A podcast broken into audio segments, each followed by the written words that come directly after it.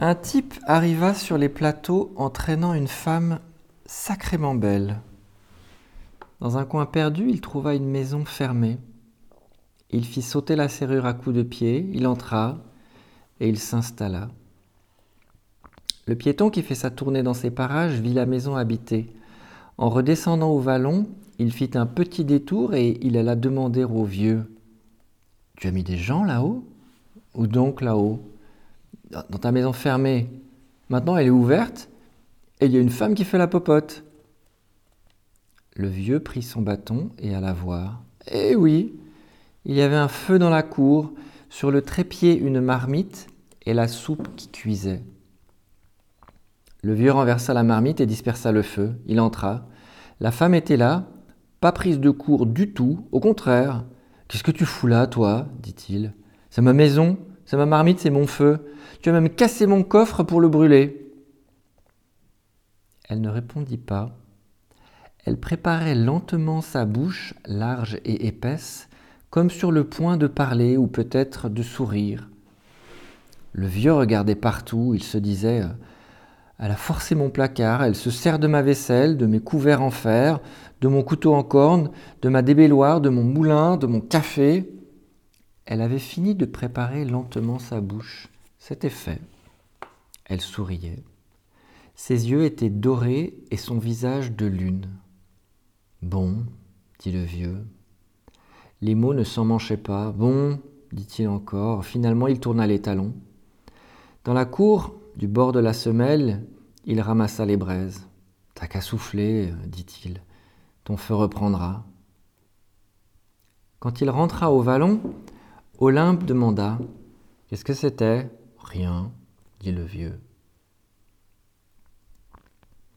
Olympe est sèche.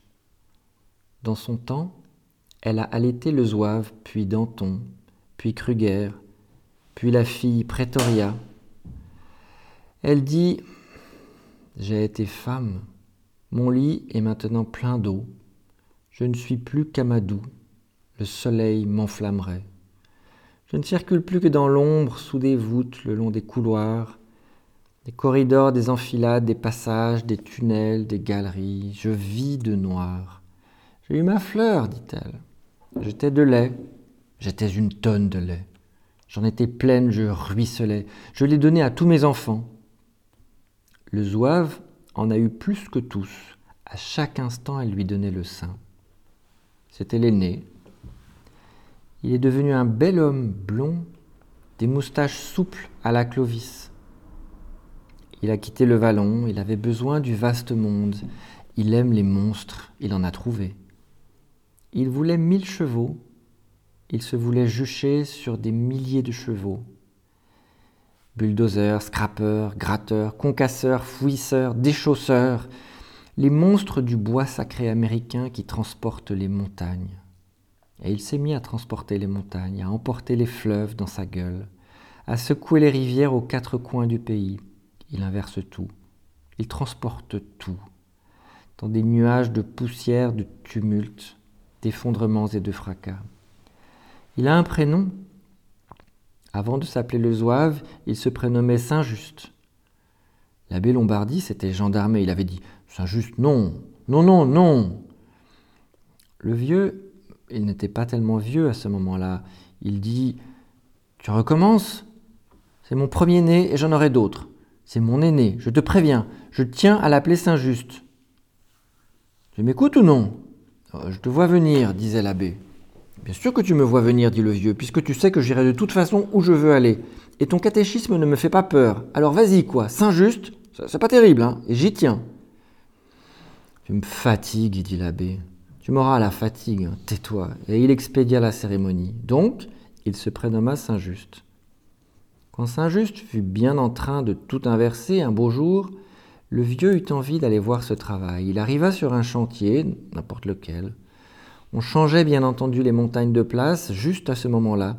Tout s'écroulait, se fracassait, s'écrasait et bouillonnait en poussière.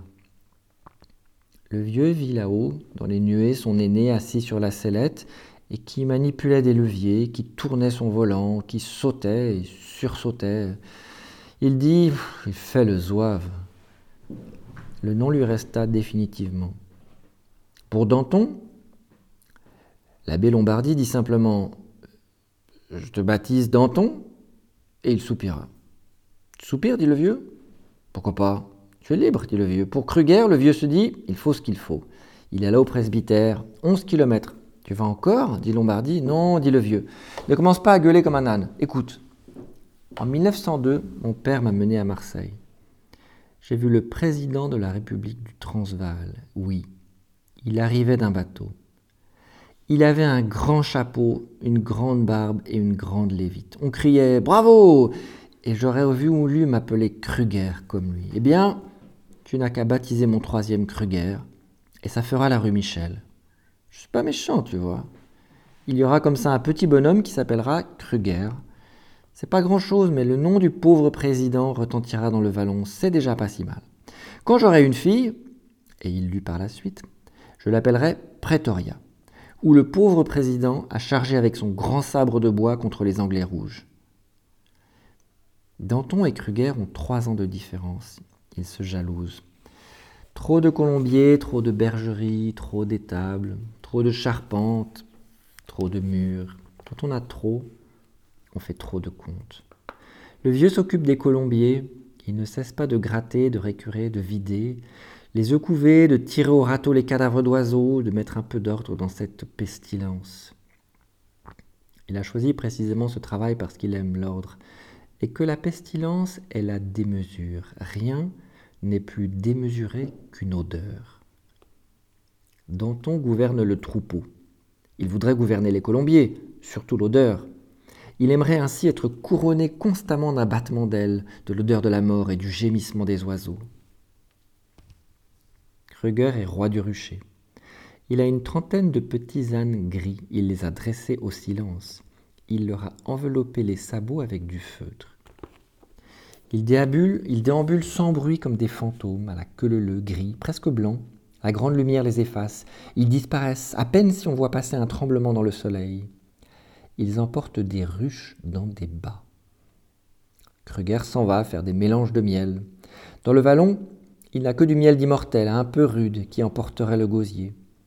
Il s'installe pour cinq à six jours dans les quartiers de Vaubelle, où il y a des balsamines, des origans fleuris, du persil sauvage, de la piloselle ou oreilles de souris dont les abeilles sont très gourmandes.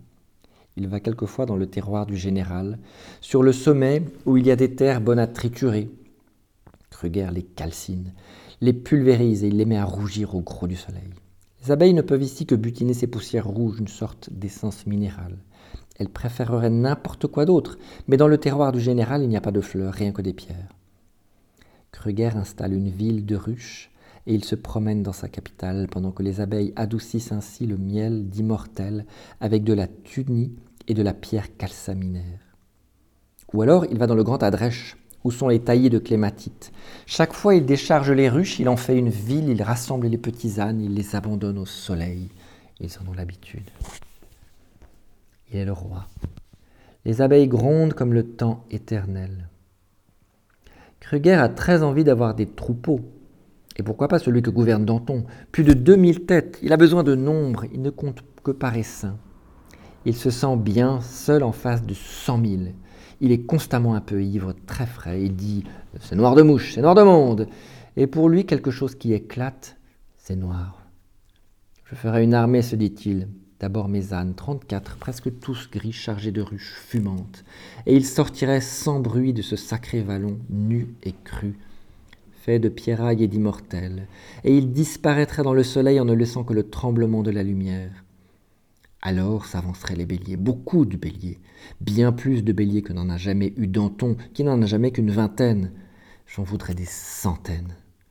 Je les vois s'avançant à petits pas, balançant la tête, les lourdes cornes les babines à ras de terre, puis moutonnant sans s'arrêter de moutonner lentement, pas à pas, les uns et les autres sur les flancs de ce sacré vallon, et disparaissant aussi dans le soleil. Pretoria est laide. Pas terrible, hélas, simplement laide. Viens, dit Olympe. Elle voudrait l'entraîner avec elle dans l'ombre de la maison, au milieu du chuchotement des bêtes, mais Pretoria se dégage du bras qui l'emporte. Elle n'a pas du tout envie de piétiner dans un labyrinthe comme sa mère. Le soleil ne l'effraie pas. Elle sait que la laideur a autant de clients que la beauté. Pas les mêmes, bien sûr, pas les téméraires, mais, euh, se dit-elle, je n'ai pas besoin des téméraires. Il y a les timides, des quantités de timides qui ne demandent pas mieux. Elle n'a que 20 ans, elle est encore très maternelle. Elle prend la Jeep, elle va à la foire. Elle se dit, euh, celui-là par exemple qui n'ose pas, qui n'osera jamais, je le prendrai, je le caresserai, je lui ferai du bien. Ou l'autre là-bas, il est encore bien plus joli, il ne regarde jamais en face, il se détourne, il se cache, il a peur de tout, jamais personne ne l'aidera. Je l'aiderai, il aura tout ce qu'il veut. parfois elle tremble, vidée de son sang, bras ballants, planté sur ses pieds, stupide. Elle voit passer un bel homme plein de ronds, plein d'éclairs, plein de balances, et elle se dit Oh mon. Ah non, mon Dieu, non, non, non, non. Ils sont tous à la foire. Pretoria, Danton, Kruger, le vieux. Et ne font pas d'affaires, ils se baladent.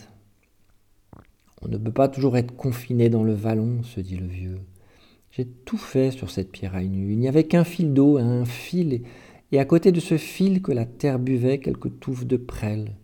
Ce n'est même pas de l'herbe, c'est du poil. J'ai planté mes piliers, j'ai dressé mes murs, j'ai allongé mes façades. J'ai couvert mes charpentes, j'ai 630 mètres carrés de toiture.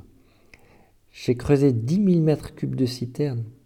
Depuis 50 ans, j'entends, et tout mon ménage entend au fur et à mesure qu'il se met à vivre, jour et nuit, sans arrêt, le grondement de ma fontaine qui tombe dans mes bassins souterrains. J'aime beaucoup la petite ville. J'ai construit, j'ai élevé. J'ai excavé et j'ai capté énormément, surtout de l'eau claire.